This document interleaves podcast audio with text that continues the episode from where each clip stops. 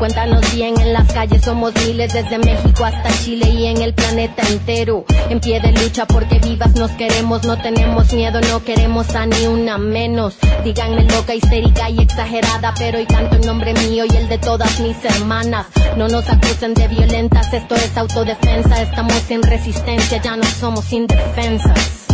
No. Bueno, para el podcast del día de hoy, el tercero de los siete, me encuentro de vuelta acompañadísima, primero por Yami, que la escucharon en el podcast pasado. Eh, no sé si te querés volver a presentar, sí. Hola, ¿qué tal? Buenas tardes, buenos días y buenas noches a todos. Mi nombre es Yamila Murias y soy la secretaria de Asuntos Sociales de la Federación de los Estudiantes Secundarios. Eh, bueno, ya me escucharon antes, así que supongo que ya nos conoceremos. Además, tenemos a una representante de la campaña nacional por el aborto legal, seguro y gratuito, eh, me encantaría que te presentes, Ayen. Bueno, ¿cómo están Yami, Marti y, todas las personas que las personas que están escuchando? Eh, bueno, mi nombre es Ayelen Altamirano, soy parte de la campaña nacional por el derecho al aborto de Córdoba y también eh, formo parte de la Asamblea Ni Una Menos. Y, y, bueno, desde hace unos años militando desde los feminismos, como muchas de nosotras, muchas de ustedes, Así que bueno, y contenta con la invitación a charlar. Por favor. Eh, para empezar, queríamos que nos cuentes un poco cuándo, en, en, en qué contexto y por qué surge esta campaña. Sí, nosotras, bueno, la historia se remonta hasta mucho antes que, que mi militancia o que muchas de nosotras o que muchas hayan nacido eh, porque es uno de los reclamos que el movimiento feminista a nivel internacional viene levantando, porque creo que también es uno de los reclamos más importantes que visibiliza la capacidad de autonomía que las personas gestantes pueden tener sobre su cuerpo, ¿no? Como, bueno, acá decido yo, en mi cuerpo mando yo sería, y, y la historia en nuestro país tiene que ver con los encuentros nacionales de mujeres, que han sido los espacios que antes llamado Encuentros Nacionales de Mujeres y hoy Encuentros eh, Plurinacionales de Mujeres, Lesbianas, Travestis y Trans, eh, que han sido espacios que dinamizaron y acompañaron el proceso político de crecimiento de este movimiento. Y mm, desde el principio del encuentro, eh, una de las discusiones que marcaba agenda era el aborto, y fue recién en el encuentro que se realizó en Mendoza, en el 2004, en donde las mujeres y las personas que, estaban formando parte de, esa instancia decidieron eh, como, como política fundamental el hecho de poder crear una campaña. O sea, dijeron, bueno, hay que crear una campaña nacional que nos aglutine con la consigna de aborto legal. Reconociendo que en ese momento las discusiones sobre aborto legal no eran como ahora, en donde hay como mucho acuerdo de parte del movimiento feminista. Hoy no podríamos pensar en un movimiento feminista que no esté a favor del aborto, porque hasta pensamos que es una contradicción. Pero en ese momento no, y, una de las posibilidades que se dio ese movimiento organizado fue hablar no solo de aborto legal, sino también de educación sexual integral y de anticonceptivos para no abortar. Por eso se proponen esas tres consignas, que son las tres consignas que le dan forma a la campaña, como las consignas aglutinadoras de un, de un movimiento que era muy amplio, ¿no? Que, que algunas estaban a favor, otras no tanto, pero que tenía que ver con, con ese mismo horizonte. Después, al año siguiente, en el 2005, recién en ese encuentro se realizó una primer comisión en donde se reunió la campaña nacional por el derecho al aborto y bueno, y a partir de ahí se dio inicio a una historia que es la que hoy conocemos, la campaña durante años entendió y ahí eso me parece que es muy importante para nosotras las que las que somos feministas posterior a todo ese proceso se dio un debate muy interesante en relación a pensar que había que construir un proyecto de ley que no era solamente garantizar abortos que era una urgencia obviamente que, que no haya muertes por abortos clandestinos pero que necesitábamos una ley porque era un derecho y que tenía que ver con un derecho a, la salud. Entonces, bueno, me parece que toda la historia nos llevó a lo que hemos conocido, sobre todo en el, en el 2018, cuando se presentó el proyecto, se discutió en el Congreso y vimos todas, todos crecer ese movimiento y esa marea verde. Y, bueno, hoy, este año, eh, un año re complejo porque nadie se imaginaba que íbamos a estar en el medio de una pandemia mundial. Eh, no estamos pudiendo discutir el proyecto, el último proyecto que presentó la campaña el año pasado, que era uno de los objetivos de este año, pero bueno, sabemos que pronto lo vamos a hacer se ha presentado un proyecto nuevo que tiene las modificaciones que, se recuperan a partir del debate que se dio en el 2018 en el Congreso. Así que entendemos que, es superador, que, que aglutina muchas posiciones y bueno, vamos por eso sería, esperando que se pueda empezar a debatir en el Congreso el nuevo proyecto de ley. Totalmente, y sobre todo en este año que ya se han cumplido 15 años de la campaña por el aborto legal, seguro y gratuito, en donde, bueno, seguimos reclamando por nuestros derechos y autonomía para poder decidir sobre nuestros cuerpos. Em, con respecto a esto, me parecía, en realidad nos parecía como arte importante, hablar sobre aquellas personas que pronuncian el discurso de no soy ni pro vida ni pro aborto. Y cómo ese discurso muchas veces es tomado por este bando, por decirlo de alguna manera, en pro vida, en donde dicen como bueno, si estás indeciso es en realidad porque querés proteger la vida y, qué pasa con esas personas, qué les podemos decir, cómo podemos eh, establecer una línea de diálogo con esa gente eh, y bueno, eso.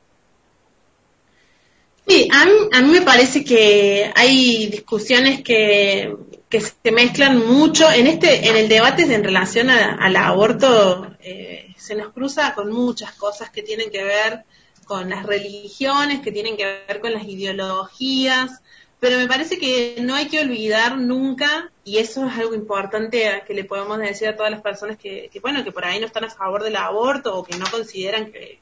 se tengan que legalizar, de que, que no exista una ley no quiere decir que no haya abortos, y eso no lo podemos olvidar nunca, porque eh, si nosotras nos sacamos de vista eso, que tiene que ver con que hoy en la actualidad se garantizan abortos, las mujeres abortan, eh, nosotras nos estamos en algún punto como no le estamos dando marco, eh, ni le estamos el derecho, no le estamos dando el derecho a la salud a muchas de esas personas gestantes que hoy eh, abortan de maneras clandestinas y que además ponen en riesgo su vida. Entonces, digo, creo que hay muchas discusiones, las católicas por el derecho a decidir, que es una organización por demás interesante porque son católicas justamente y, están eh, eh, militando y, defendiendo este derecho, nos han enseñado mucho. O sea, nos han enseñado que, eh,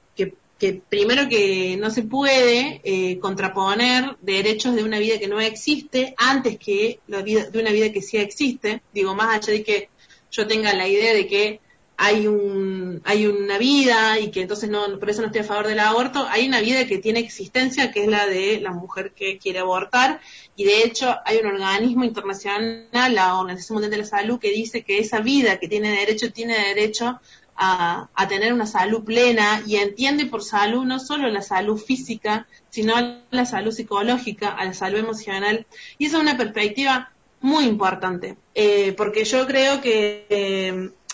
que también tiene que ver con tener una apertura eh, en, relación a, lo que el Estado debe garantizar. Yo puedo estar en contra del aborto, pero no puedo estar en contra de que el Estado le garantice derechos a alguien que hoy está, que hoy vive en esta sociedad y que tiene que poder atravesar ese, ese momento y esa, y esa circunstancia que le sucede, eh, bueno, con, con contención institucional, con profesionales,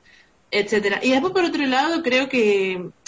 que también, por eso mencionaba lo de las tres, eh, las tres frases que marcan a la campaña. La campaña no solo pide aborto legal, y eso es muy importante también que lo discutamos con las personas que no están a favor. La campaña también pide educación sexual integral, pide anticonceptivos para no abortar. Está comprobado, de hecho, eh, la, organización, de realidad creo que es el Estado británico, realizó una encuesta, que después lo puedo pasar y corroboramos con bien los datos, comparando desde el 2004, desde el 2010, cómo eh, disminuyeron las cifras de aborto a partir de haberlo legalizado. ¿Por qué quiere decir eso? Cuando se legaliza eh, la posibilidad de abortar, se legaliza junto con eso un montón de información, un montón de acceso con que hoy no se cuentan. Entonces creo que a veces es muy cegada la mirada de creer que eh, de quedarse solo con la posición individual y hay que poder mirar y analizar la problemática de una manera mucho más compleja y,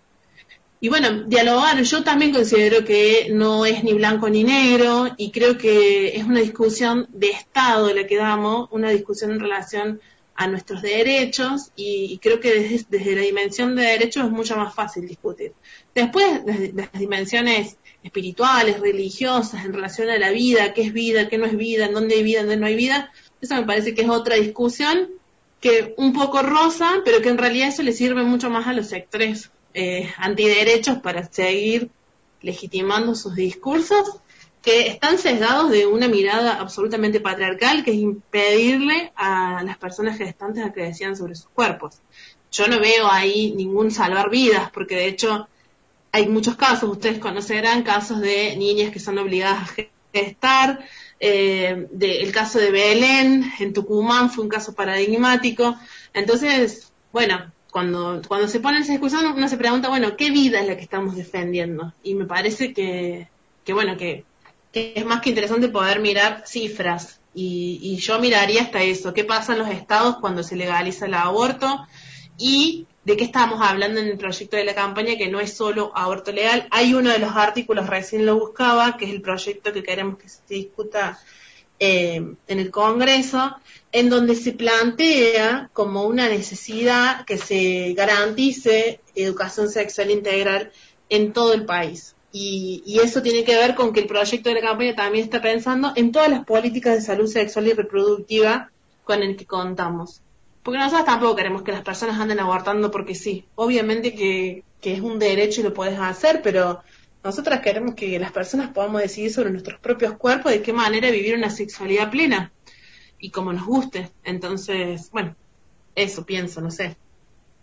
Sí, totalmente. Y, y bueno, también es importante como esto de, de recalcar que realmente nos gustaría que nadie tenga que pasar por esa situación de tener que abortar porque estén en una mala situación o porque es producto de una violación, eh, y va más allá, es como vos decís, va más allá del debate de estoy de acuerdo no con el aborto, sino si estoy de acuerdo de que una piba por hacer un aborto en una situación eh, clandestina después termine muerta, ¿no? Y es como, ¿qué hacemos con eso? ¿Qué hacemos con ayer, aquella piba que vive en un mundo patriarcal y que al tener 12 años la violaron y se quedó embarazada? ¿Que vamos a mirar hacia otro lado frente a eso? ¿Vamos a decir que tiene que parir? Y también como hablar sobre esta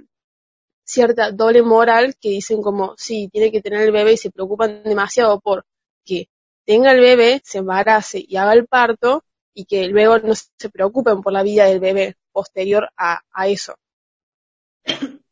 Sí, con lo que implica los, nada, la, la, las marcas que tiene, darle continuidad a un embarazo no deseado. Nosotras, eh, bueno, hay profesionales en nuestro país que plantean que es mucho más peligroso que un cuerpo que no está preparado para gestar eh, continúe un embarazo, tenga un, un, tenga un parto, eh, esa persona está mucho más en peligro que abortando. Digo, nosotras no queremos, es como un poco la frase que la campaña también ha instalado, son niñas, no madres. Entonces, me parece que, que bueno, que hay, que hay una discusión muy interesante. Las posiciones individuales son válidas, pero nadie va a ser obligado a abortar si no quiere. Claro que sí. El punto es darle un marco de legalidad que permita eh, evitar muertes que hoy se dan. Entonces, y además me parece que por ahí ya más pensando en, bueno, en quienes somos feministas, en quienes eh, hacemos una reivindicación política de esto, también tiene que ver con poder eh, demostrar que nosotras venimos a este mundo no solo a parir y que al mismo tiempo tenemos que poder decidir en qué condiciones maternar y de qué manera hacerlo. Digo, no queremos niñas no deseados por el mundo, porque creo que lo, que lo que también estamos planteando en algún punto es la capacidad de poder decidir sobre tu destino. Entonces, digo, romper con esta idea de, uy, bueno, me embaracé, me tengo que hacer cargo, ¿no? Como si fuera eh, no sé, que te llegó una ropa de más o un objeto. Y, me parece que también es animarnos a, discutir sobre nuestros destinos, sobre cómo, sobre nuestra sexualidad, el sexo por placer, digo, romper también eh, ideas moralistas eh, puestas que, que, nos han marcado la construcción de nuestras sexualidades y, poder habitar la sexualidad de una manera plena que no tiene que ver con, la reproducción solamente o, con la reproducción y, y bueno, apunto a eso, ¿no? A que podamos debatir siempre desde las perspectivas individuales o desde los pensamientos espirituales y religiosos, pero cuando pasamos a discutir en una clave de derecho y en una clave institucional, eh, podamos salir de eso, ¿no? Es como muchas somos, por ejemplo, yo soy profesora y,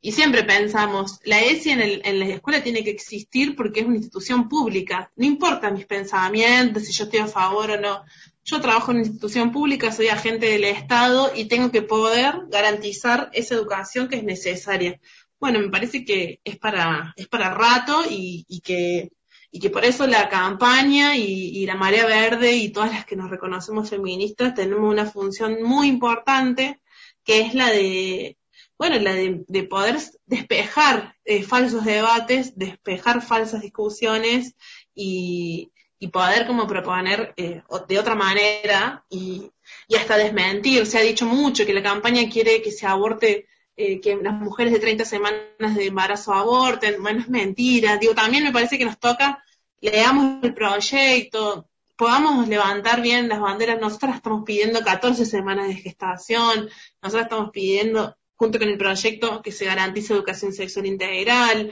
Digo, son como muchas cosas que, que me parece que está bueno que las sepamos, que las hablemos, de esa manera vamos a romper con los falsos mitos o las falsas ideas que muchas veces nos quieren instalar. Totalmente. Y volviendo un poco a el tema de antes, me parece interesante pensar este discurso de los dos bandos en tanto una herramienta de los antiderechos para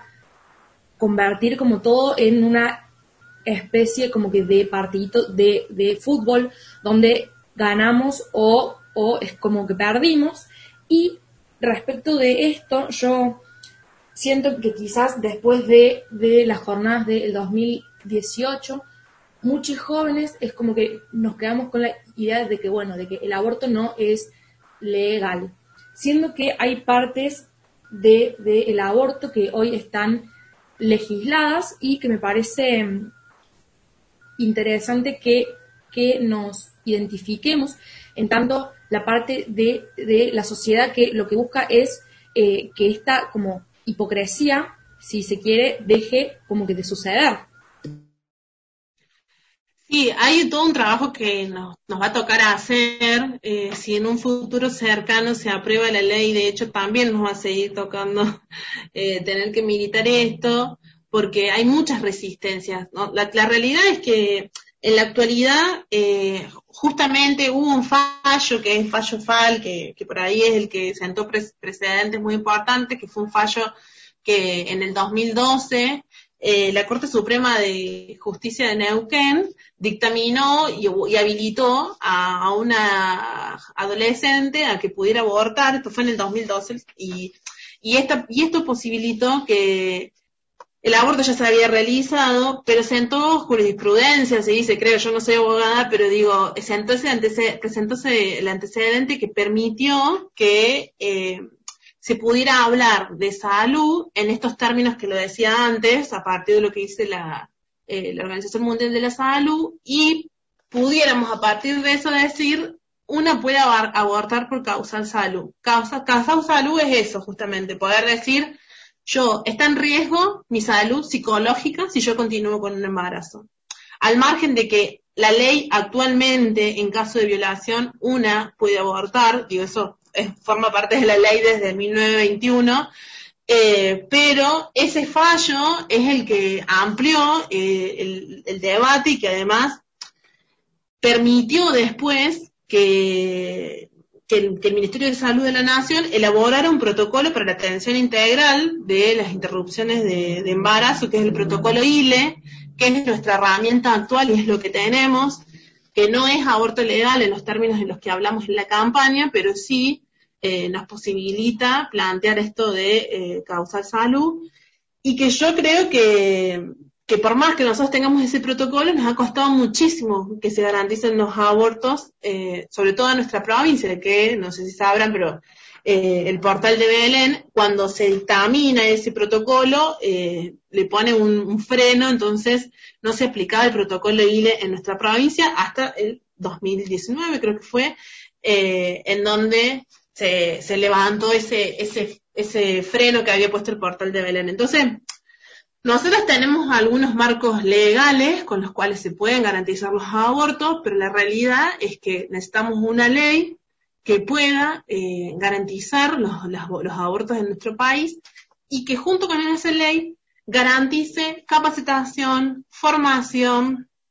que instale estas discusiones en los centros de salud. Los médicos en general tienen miedo, no solo tiene que ver con las posiciones ideológicas, tiene que ver con no no saber si están haciendo algo ilegal o no. Y esa desinformación es una intencionalidad, ¿no? No tiene que ver con errores o no cosas que pasaron, digo, sin que nadie eh, lo quiera. Me parece que esa intencionalidad está buena que la podamos eh, mencionar y la podamos demostrar. Y también está bueno que tal vez muchas de nosotras somos unas privilegiadas porque manejamos información, porque tenemos un número de una socorrista, sabemos a qué centro de salud podemos ir a consultar, a averiguar información, pero está bueno que todas las personas sepamos y que hagamos llegar esta información a que en la actualidad en nuestro país, por causar salud, una puede abortar.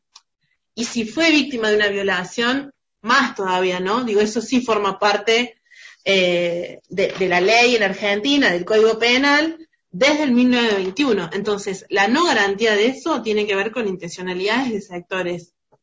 que durante años han tenido mucho poder en nuestro país y que claramente eh, y por suerte están perdiendo ese poder y por eso nosotros también estamos creciendo no solo en cantidad sino en bueno en poder instalar estas discusiones y poder dar estas informaciones. Claro totalmente. Y es porque pareciera ser entonces que en este mundo donde las mujeres hasta solo son vistas como aquel aparato reproductor no que parece que nacimos para parir y que si por alguna razón decidimos no tener a un hijo, somos lo peor de lo peor, tipo hasta la asesina, ¿no? Y es muy importante entonces, que es lo que vos ya nos viniste diciendo, que deconstruyamos esta construcción social sobre la mujer y que para ello es totalmente necesaria una educación sexual integral en todos los niveles educativos, desde la primaria, jardincito, secundaria, en donde vayamos eh, aprendiendo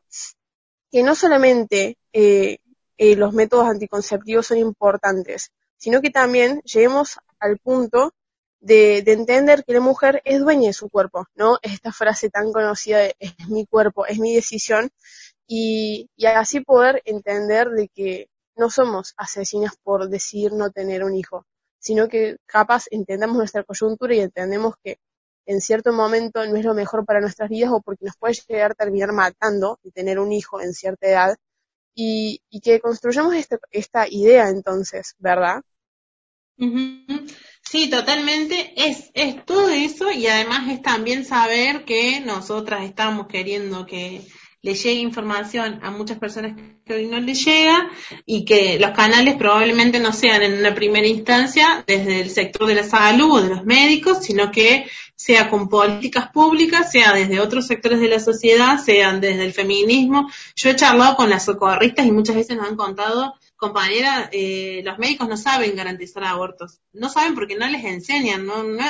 no, en su profesión no hay una formación sobre cómo hacerlo. Entonces muchos no lo hacen porque no saben, muchos no lo hacen porque nunca eh, les interesó hacerlo. Entonces, digo, como, como ustedes sabrán, como les pasa con la ESI, en donde sabemos que es una ley, sabemos que tenemos que recibir educación sexual integral, sabemos que el Estado nos tiene que garantizar eso, pero muchas veces en la práctica no ocurre. Lo mismo pasa con nuestros derechos en relación al protocolo ILE y digo, tiene que ver un poco cómo dialoga la disputa institucional, la disputa hacia el Estado, la construcción de leyes y nuestras militancias que tienen que estar siempre activas y que no podemos perder de vista. Nosotras sabemos que quienes militamos en Córdoba, si el aborto se legaliza en nuestro país, vamos a tener una doble exigencia que va a ser intentar que llegue la información correcta, intentar que los médicos garanticen los abortos, intentar que digo, porque tampoco es fácil entrar en un consultorio y decir, no, pero si a mí hay un fallo FAL que dice que yo puedo abortar porque la Organización Mundial de la Salud dice que eh, yo si continúo con este embarazo voy a tener, estar en riesgo mi, mi salud psicológica, hay que poder hacerlo y tener un médico enfrente que te diga, bueno, está bien, eh, es muy probable que no pase. Entonces, me parece que, que para eso también es muy importante las militancias, las redes, estar organizada o por lo menos estar informada en a dónde tengo que ir, de qué manera tengo que hablar, porque yo considero que estamos en un momento en donde cuando esto ocurra, eh, vamos a tener que ser nosotras las que implementemos la ley, eh, instalando estas discusiones, pudiendo charlar y rompiendo el sentido común que siempre salen, en donde aparece esto que ustedes decían, ¿no? Los bandos, que esos River Boca, que esos pañuelos este pañuelo verde, y poder plantear, bueno, aquí hay una discusión de salud, eh, saquemos las discusiones eh, polarizadas y, pasemos a discutir derechos y, creo que, bueno, que, eso es una algo que nos toca y un desafío que tenemos. Sí, totalmente, y porque me estaba pensando justamente en esto, de que hay mucha gente que en muchísimos discursos como que dice esto de hay que aspirar a ser como Europa, como los países más avanzados y hablando sobre esto parece que realmente nos hemos quedado un paso atrás porque estas discusiones realmente no se deberían ni dar porque estamos hablando de permitirle a la mujer tomar decisión sobre su propio cuerpo. Entonces, aquellos países de los que tanto hablan que son europeos y que son lo mejor de lo mejor, muchísimos ya tienen el aborto legal. Entonces, ¿en qué, en quedamos realmente? Me parecía importante entonces de hablar un poco y contarle a nuestros y nuestras espectadores eh, cómo la legalidad no solamente es para permitir a la mujer que decida sobre su cuerpo, sino que también incide en que haya menos muertes, eh, disminución de la incidencia, de cómo realmente esto nos, nos cambia. Eh, ya no va, eh, porque pasa mucho por esto de, ay, si están matando los bebés, los bebés, pero después no se preocupan por la madre que puede llegar a morir en, en el aborto ilegal. Entonces, capaz si nos puedes contar un poco de cómo, si lo llegáramos a legalizar, la situación de riesgo de la, de la mujer frente a un aborto clandestino disminuiría muchísimo. Sí, eh, claro, primero eso, que el proyecto, nosotras lo que estamos hablando son 14 semanas de gestación, digo, para también pensar, eh, porque muchas veces se, se, muestran videos, se muestran eh, dibujos eh, como de un cuerpo de un bebé que nada, que, que tiene mucho más meses de lo que nosotros estamos hablando, en donde el, de hecho hay científicos que avalan las 14 semanas porque después de las 14 semanas ya sí además es, un, un aborto de riesgo para quien lo quiere realizar. Entonces, me parece que eso por un lado. Después, por otro lado, yo, sin, sin ser médica, eh, muchas veces, no muchas de nosotras, nuestras compañeras nos plantean eh, el, esto, ¿no? Esto que les decía al principio. De por sí, un embarazo implica riesgo de salud, de por sí. Eh, y lo que las, estadísticas muestran es que hay muchísimos riesgos para las personas que son adolescentes de continuar con un embarazo en relación a su salud que si lo abortaran, ¿no? Primero eso por un lado. Y después, en relación a lo, a lo que sucede, no hay en la actualidad eh, números o estadísticas de, abortos, porque justamente eso es uno de nuestros reclamos que estamos planteando, el hecho de no poder conocer. Se calcula aproximadamente entre 3.000, entre 350.000 y 500.000 abortos clandestinos que se producen en nuestro país, más o menos, en función de una encuesta que hizo la CEPAL, pero pero tampoco lo sabemos. Y sí sabemos, a partir de esa encuesta, que de esos abortos, alrededor de, de siete más o menos que abortaron, pensando en que son más o menos un aborto por cada dos nacimientos, alrededor de siete tuvieron algún inconveniente o alguna complicación. Entonces, nosotras, en cifras aproximadas, no podríamos una de nuestras intenciones es justamente poder saber cuántos son los abortos que realmente se garantizan en nuestro país, pero no lo sabemos dada la clandestinidad. Pero una de nuestras intencionalidades es poder disminuir la mortalidad de las mujeres y, nosotras entendemos que legalizándolo podríamos hacerlo. De hecho, eh, por, por cifras que tenemos de Uruguay, sabemos que la despenalización del aborto reduce la mortalidad y la morbilidad materna, más o menos en un 37%, de, de un 37 a un 8%, ¿no? O sea, es muchísimo lo que estamos hablando, es como un 30% menos. Entonces, por, por esas cifras, nosotras estimamos que en Argentina podría pasar algo así y, y que nuestra, nuestra apuesta es a eso, a reducir ese 30% de, de mortalidad, pensando un poco en el proceso que se dio a Uruguay también, ¿no? En donde el aborto no era legal, se legalizó y hubo cifras más claras y se pudo tener una mirada como mucho más completa de lo que de lo que por ahí nosotras tal vez tenemos. Claro, y porque cuando hablamos de que en nuestro discurso de que una de las causas de la mortalidad materna es en el aborto clandestino, muchas veces el discurso antiderechos es el mostrarnos los datos y decirnos estos números son insignificantes eh, en oposición a muchísimas otras enfermedades. Y es que realmente no tenemos cómo saber, como vos decís, cuántas muertes por abortos clandestinos hay cuando no hay datos porque no está legalizado. Entonces, sabemos de alguna viva que justo tuvo la capacidad de poder contarnos qué pasó esto, pero no sabemos de aquella que probablemente viva en medio de la nada o no tenga ningún recurso económico y que no tenga la posibilidad de voz ni de ser escuchada. sí, totalmente. Eh, el otro tema que queríamos conversar era un poco el concepto de la familia y de la mujer igual a la a la madre y de, y de la familia como un aparato represor, como lo plantea Hegels, si no me equivoco, en 1880 y algo, en su libro sobre la propiedad privada, la familia y algo más, en donde habla un poco de la familia como un órgano represor tanto del capitalismo como del patriarcado, y nos gustaría que nos hables un poco sobre la obligación de las mujeres a ser madres. eh, sí, bueno, me parece que ahí lo que hace Engels en ese libro que es el de el, origen de la familia, la propiedad privada y el Estado, eh, plantea como esta idea de que eh, tanto eh, con la conformación de, del Estado que conocemos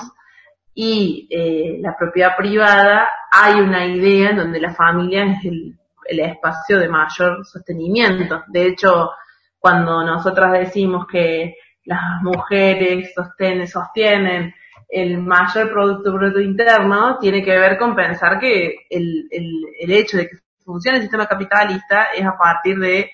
todas las tareas de cuidado que realizan sobre todo las mujeres y las disidencias, pero sobre todo las, las mujeres porque estamos pensando en, en, el estereotipo también de familia heteropatriarcal, ¿no? Eh, entonces, a mí me parece que, que por ahí hay, hay algunas molestias en parte de algunos sectores antiderecho que eh, aparecen en agenda y aparecen con sus discursos de la defensa de la familia porque lo que les incomoda es la posibilidad que podemos tener cualquier persona gestante eh, con la posibilidad de, una, de, abortar o de interrumpir un embarazo y en, ese, y en algún punto de decidir sobre cuál es su cuerpo, ¿no? El destino ya no es necesariamente la maternidad, sino que el destino está en nuestras manos, ¿no? En el momento en que una puede abortar, puede decir, bueno, eh, es este el momento en el que yo quiero tener un hijo, esto de las maternidades deseadas, ¿no? Deseo en este momento hacerlo o no deseo, y me parece que sí hay como un temor de los sectores más conservadores y antiderechos de creer que eso eh, interrumpe la familia. En realidad también hay una intencionalidad de, de quitarnos de derechos, de quitarnos posibilidades. Yo sí creo que eh, la familia heteropatriarcal, que es la que la mayoría de nosotras conoce y que seguramente vivió y forma parte de ese tipo de familias, sí sostienen eh, lógicas capitalistas y sí sostienen eh, lógicas que, que, que, no están pensando en la posibilidad de decidir. Pero creo que hay un grado de, de autonomía que el feminismo nos ha permitido a muchas de nosotras ganar, en donde hemos podido ir decidiendo eh, de qué manera queremos maternar o no. No es casual, de hecho, que eh, en el mundo los movimientos de las lesbianas sean una de las primeras que apoyan la lucha por el aborto legal, porque en realidad lo que están planteando las lesbianas es la posibilidad de disfrutar del sexo, disfrutar del placer sexual sin tener que eh, reproducir y sin pensar al, a la relación sexual como una función reproductora. Entonces, a mí me parece que, como volviendo un poco al, al tema de, del proyecto de ley y de la campaña, cuando nosotras eh, estamos pensando en, en, el derecho a decidir, estamos pensando en eso. Yo no sé si estamos rompiendo la familia heteropatriarcal, ni combatiendo el capitalismo, ni nada de eso, porque me parece que se haría mucho y que también hay otras construcciones que lo están sosteniendo a ese sistema, pero sí creo que nos va a ayudar a,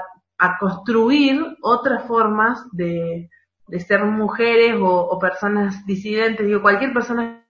gestante va a poder decidir de qué manera, cuándo y con quién desea maternar y no necesariamente como una idea de eh, lo que toca, ¿no? La, la, palabra familia, de hecho, no, no es casual que en nuestro país los movimientos de defensa de la familia aparecen muy fuerte cuando se discute la ley de matrimonio igualitario, porque entienden que nuestros movimientos que están pensando en sistemas más libres, sistemas más autónomos sobre el destino de la vida de nosotras, las personas, eh, desde esa mirada conservadora rompe la idea de familia heteropatriarcal. Entonces, bueno, me parece que, que por ahí va y creo que la lucha por el aborto, no sé si logra destruir esa idea de familia, pero sí nos da derechos a nosotras, que nosotras no tenemos en esos sistemas de, de familia heteropatriarcales, no tenemos digo, las, las posibilidades que han tenido nuestras madres, abuelas y, y hasta en el día de hoy muchas amigas de realmente decidir sus propios cuerpos han sido limitadas. Entonces, bueno, me parece que es como también esto de construir un mundo un poquito más justos. Sí, totalmente. Y porque entonces parece que las mujeres somos vistas solamente como aquellos órganos reproductores y que nuestra única función es tener un hijo o una hija y eh, que entonces nos hace creer que tal vez estamos un poco más cerca de lo que creíamos de la ciencia ficción cuando vemos, por ejemplo, esta famosa serie del cuento de la criada y qué tan diferente es a nuestra sociedad. Eh, y en donde tal vez, yendo a la próxima pregunta, eh, la construcción de esa idea de mujer y de maternidad como eh, dos relaciones que nunca se van a desligar y que si sos mujer sí o sí tienes que tener hijos o hijas, ha influido mucho la iglesia, no solamente con temas que han sido considerados controversiales como el aborto, sino con también el divorcio, la, eh, las uh -huh. relaciones homosexuales. Entonces, estaría bueno que analicemos desde este espacio cómo la iglesia también ha podido influir sobre la construcción que tenemos sobre el aborto y por qué se ha negado sistemáticamente frente a estos nuevos temas que vienen surgiendo reclamando por nuevos derechos. Sí, en, con la ley de divorcio, con la ley de matrimonio igualitario, con la ley de identidad de género, creo que, porque es eso, ¿no? Digo, son miradas absolutamente conservadoras, plagadas de, de, de ideas que no, digo, ¿no? Cuando se discutía la ley de matrimonio igualitario, decían, no, porque van a tener hijos y, y van a abusar de sus hijos, ¿no? Digo, como una, un, un nivel de, de, de, de, de una mirada tan que a nosotros no se nos ocurriría pensar en ese plano, digo, eh, todo, todo eso sí tiene que ver con intencionalidad de sostener eh, un, un formato de familia en donde la mujer asume un rol en particular. Entonces, eso es lo que se, quiere conservar. Y creo que cualquier ley o cualquier mirada que busque igualar los derechos o, o busque eh, romper con, con estas miradas más conservadoras va a generar ruido. Creo de todas maneras que hay sectores de la iglesia o, sectores de, la iglesia, de la iglesia, de lo, de lo, más poderoso de la iglesia que nosotros conocemos, que tienen esa mirada y que también es importante para dialogar con las personas que, son católicas o que adhieren a algún tipo de, de, religión, el hecho de poder discutir por un lado lo espiritual y lo religioso y por otro lado las instituciones. Me parece que nosotras también no discutimos con aquellos o aquellas que creen en determinadas cosas, sino con lo que las instituciones más poderosas del mundo tienen para decir y cómo promueven eh, algunos discursos y cómo siguen eh, siendo retrógradas y atrasadas en relación a los tiempos que estamos viviendo, ¿no? O sea, se piensan en un formato de familia del 1800. Entonces, ¿qué digo? Es lo que ustedes traen como cita, ¿no? Lo de Engels. Estamos pensando en una discusión que viene del 1800. Bueno, entonces, eh, ¿cómo adaptamos a, a, estos tiempos y a las discusiones que los movimientos feministas, de lesbianas, eh, todo lo que los movimientos LGTB, no solo en nuestro país, sino en el mundo, han roto como como temáticas muy conservadoras, como por ejemplo hasta no la familia, la adopción, el casamiento, como un montón de esas cosas que hoy podríamos discutir de otra manera. Yo sí creo que hay igual algo particular en relación a la ley de aborto que no eh, ocurre en relación a, por ejemplo, el matrimonio igualitario, que si nos ponemos a pensar, la ley de matrimonio igualitario habilita y sostiene todavía eh, un formato de unión reconocido por el Estado, ¿no? Digo, en todo caso, algunos no acuerdan con que una pareja de dos hombres se case, pero se sigue sosteniendo esa idea de Estado y de propiedad privada que, también le sirve al capitalismo. Pero yo creo que sí, con, con las discusiones sobre el aborto, aparece otra cosa que tiene que ver con los derechos de las personas gestantes y, y ahí me parece que sí eh, es como más eh, paradigmático, porque a nadie le molesta que la gente se case, pero yo creo que sí hay mayores molestias para, porque las mujeres puedan decidir sobre su propio cuerpo, o las personas gestantes puedan decidir sobre su propio cuerpo. Claro, totalmente. Eh, de todas maneras, cabe aclarar que que nosotras estemos hablando sobre estos temas no significa que le estemos tirando 50 palazos a la iglesia y que no, como que lo odiemos, sino que realmente también hay espacios muy buenos que han surgido, por ejemplo, las católicas por el derecho a decidir, eh, que la verdad que todo el planteamiento que, que dan es increíble, pero la idea con esto es replantearnos o por lo menos dar el espacio de cuestionar esta construcción capitalista y retrógrada y patriarcal que fue posada sobre la mujer y los cuerpos gestantes y su obligación de tener que reproducirse siempre para continuar con la especie pues de una manera natural. Claro. Pero... Yo lo pensaba, cuando lo decía, pensaba en ese ejemplo, el de católica por el derecho de decidir, que yo sin ser católica pienso, claro, ¿por qué eh, las hay católicas que encuentran una razón, a una, aún siendo católicas, de defender el aborto legal? Y es porque en sus, en sus fundamentos están pensando en la vida de la mujer o de la persona gestante antes que en cualquier otra cosa. Digo, hay una perspectiva, por eso es interesante para, para poder pensar bueno, probablemente hay muchos sectores al interior del catolicismo, no todos piensan igual, pero sí es real de que hay los sectores más poderosos y lo que se ve en su mayoría tienen una posición en contra de lo que nosotras pensamos, de lo que nosotras queremos. Eso es, es así. Eh, y me parece que está re bueno los ejemplos como lo de las católicas por el derecho de decidir porque es como desde ese, desde ese lugar ellas hablan digo, ninguna de nosotras, bueno, no sé si alguna es católica, pero digo, muchas de nosotras no lo somos, entonces a mí me parece como muy interesante la vuelta que le han dado para, para poder encontrarse y ser una de las protagonistas de esta lucha también.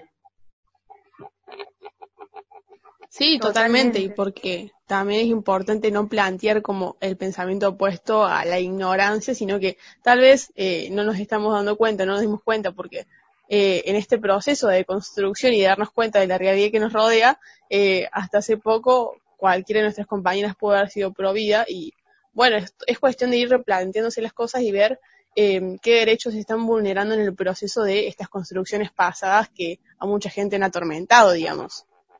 totalmente, sí, es eso. Bueno, Marti. Ahí está. nuestra próxima pre pregunta para que nos cuentes era que nos cuentes un poco sobre las redes de ayuda y de, y de contención que tienen desde la campaña y cómo se vieron afectadas con toda esta situación de la pandemia. Eh, bueno, la campaña a nivel nacional eh, trabaja mucho, las socorristas eh, forman parte de la campaña. Eso también es muy importante que se sepa porque eh, también, digo, mientras nosotras eh, estamos luchando por una ley, por la posibilidad de que se aborte, nosotros también sabemos que en la actualidad hay gente que necesita abortar y el trabajo que vienen haciendo los socorristas en los últimos años ha sido muy importante porque han sido las, las que han garantizado muchos de esos accesos que al día de la fecha no se pueden garantizar de manera legal todos, pero la campaña lo que intenta hacer es, en los casos de, sobre todo en Córdoba, de que eh, alguna persona que conozcamos o que se comunique con la campaña eh, tenga que acceder a, un aborto, poder brindarle toda la información, poder eh, sugerirle cuáles son los centros de salud amigable. Eh, eso es muy importante porque durante lo que la pandemia, lo que ha pasado, que también nos han contado nuestras compañeras que son médicas, es que mucha gente dejó de asistir a los centros de salud. Eh, bueno, con esto también de que de que estamos en pandemia y la gente no, no, no, no, iba al centro de salud si no tenía coronavirus, como usted instalada, dejaron de ir a los centros de salud, dejaron de acceder a los centros anticonceptivos. Entonces sí nos parece importante y prioritario que todo el mundo sepa de que en, la pandemia no es una excusa para que nos restrinjan nuestros derechos, que nosotros tenemos el derecho a ir al centro de salud más cercano, que lo pueden encontrar en la página de internet en www.redsaludecidir.org, que ahí están todos los centros de salud del país, eh, que en, la ciudad de Córdoba sobre todo son los centros de salud de atención primaria, que se este, ubican en los diferentes barrios y en general decimos, bueno, que vayan. Y si donde van no las, no las informan, no, no las atienden, no les dicen información errónea, también hay un 0800 en el que se pueden comunicar y también les van a brindar información y la van a, las van a acompañar, que es el 0800-222-3444. Y, y si no, la página de las socorristas en red, que nosotras la sugerimos siempre porque es lo que digo, eh, a veces los centros de salud no están capacitados, no nos informan bien, no acuerdan, digo, por ahí una va a pedir, no sé, ligaduras de trompa, no acuerdan, no lo quieren hacer, no lo quieren garantizar, entonces, frente a eso, como que hay que dar toda la información que tenemos a nuestro alcance para que llegue y para que sea clara y después para que cada persona tenga la autonomía de poder decidir qué quiere hacer y de qué manera lo quiere hacer. También las redes de la campaña, tanto Facebook como Instagram, llegan muchas consultas todos los días y bueno, ahí nosotras tenemos compañeras que son las responsables de responder esos mensajes, eh, mandar información, porque, porque bueno, entendemos que hasta que esto no sea legal, estas son las vías de comunicación que tenemos y esperamos que cuando el aborto se legalice haya formas o dispositivos que el Estado tenga para, para que sea mucho más accesible la información de lo que es actualmente. Yo siempre le digo que nosotras somos muy privilegiadas porque sabemos a dónde ir, en qué número llamar, tenemos hasta internet, sabemos usarlo y podemos buscar y no todas, eh, no todas lo tienen, no todas acceden a, esa información, entonces me parece que bueno, siempre la campaña lo que intenta hacer es brindar información, sugerir, en el caso de que alguien quiera, no sé, un médico, un centro de salud, sugerir a dónde dirigirse y, y bueno, después construir redes, que eso es lo que, que en algún punto nos sirve y lo que estamos intentando hacer. Trabajamos también con la red de profesionales por el derecho a decidir, porque la red de profesionales por el derecho a decidir también forma parte de la campaña, así que bueno, es un montón de gente involucrada para que se puedan garantizar eh, no solo los abortos o las interrupciones legales de embarazo, sino los métodos anticonceptivos, información, bueno, todo lo que ustedes se puedan imaginar en relación a salud sexual, reproductiva y no reproductiva.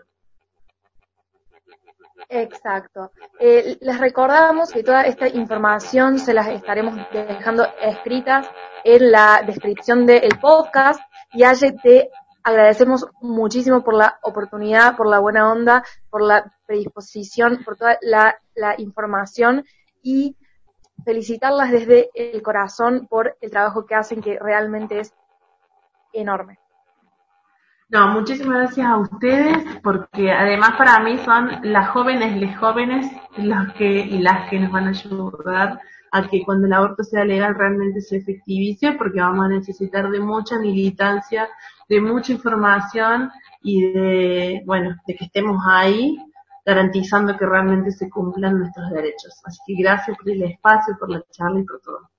Totalmente, Aye, muchísimas gracias. La verdad que es un orgullo y un placer tener eh, compañeras como vos en el colectivo Ni Una Menos, así que y fue un orgullo eh, poder conversar con vos. Muchísimas gracias.